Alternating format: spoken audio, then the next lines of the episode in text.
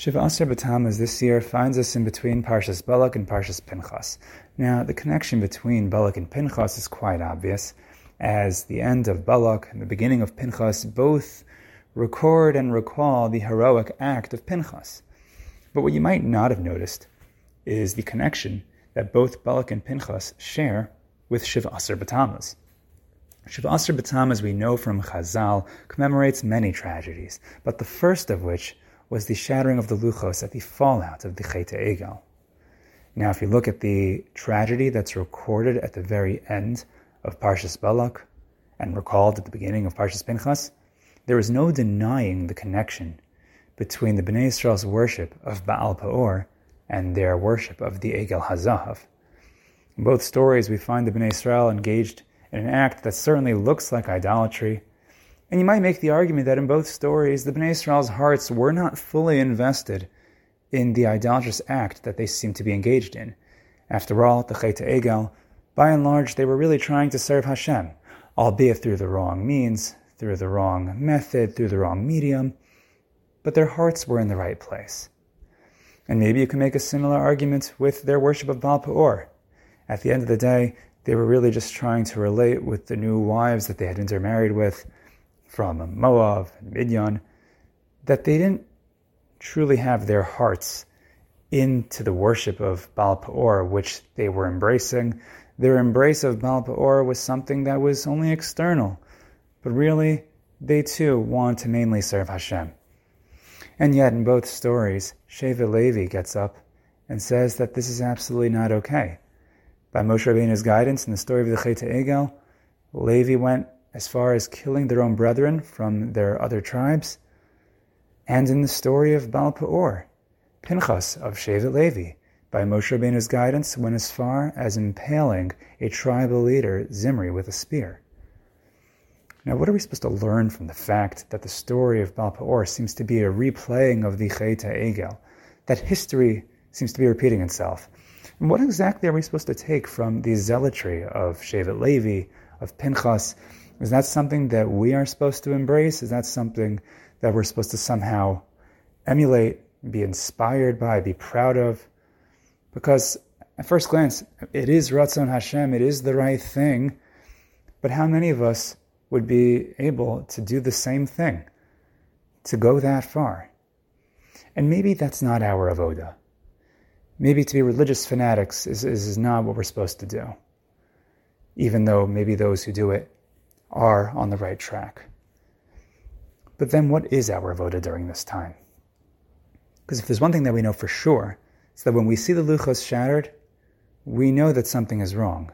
We recognize that the Ratzon Hashem has been shattered. And maybe that's what we're supposed to be thinking about right now. Whether or not we're able to emulate the zealotry of Pinchas and Shevet Levi, maybe is not the question. But the question is, what is it that we tolerate that they did not? When we see the luchos shattered once again, we recognize that there was a breach of Ratzon Hashem. That breach is symbolized, yes, by the breach of the walls of Yerushalayim, but more than that, it's symbolized once again that Hashem's Ratzon has been shattered. When we see a tribal leader of the Bnei Israel being impaled with a spear, that also symbolizes the shattering of the Ratzon Hashem. The Ratzon Hashem that was supposed to be communicated through this tribal leader, but was not, has been breached. And that's the problem. If you look at our worship of Baal Peor, the Chumash says that we were tzamid, that we were embracing Baal Peor. What is Baal Peor? The word Peor as well means an opening, a gap, a breach. And this is the problem that we are recalling on Shiva Asar B'Tammuz. Not necessarily that our hearts were fully invested wholesale in the worship of Avodah Zarah but the fact that we breached the Ratzon Hashem and we embraced that breach. At the Chet Egel, we were dancing around it.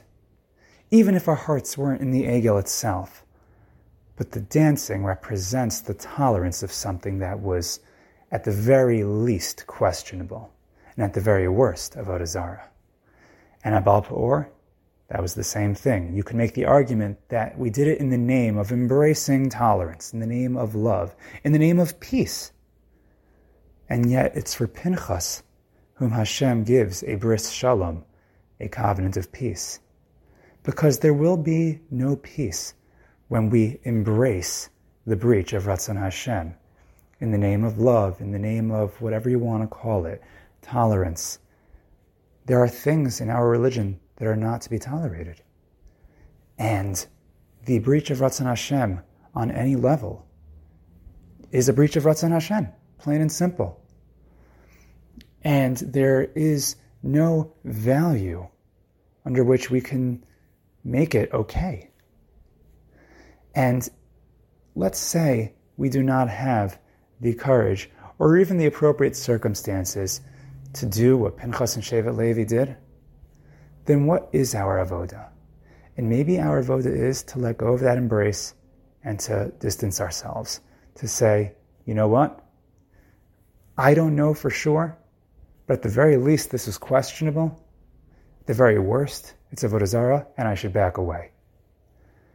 If we're not a Kanai, we're not a zealot, that's okay. But do we just stand there and tolerate the breach of Ratzon Hashem in the name of openness, in the name of tolerance?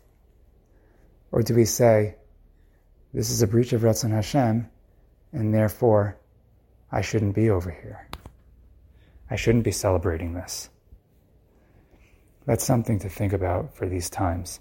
And hopefully, Bezras Hashem, we can mend and restore and rebuild those walls so that from here on in, there is no further destruction. And on the contrary, there should be a restoration, a rebuilding of the Beis HaMikdash.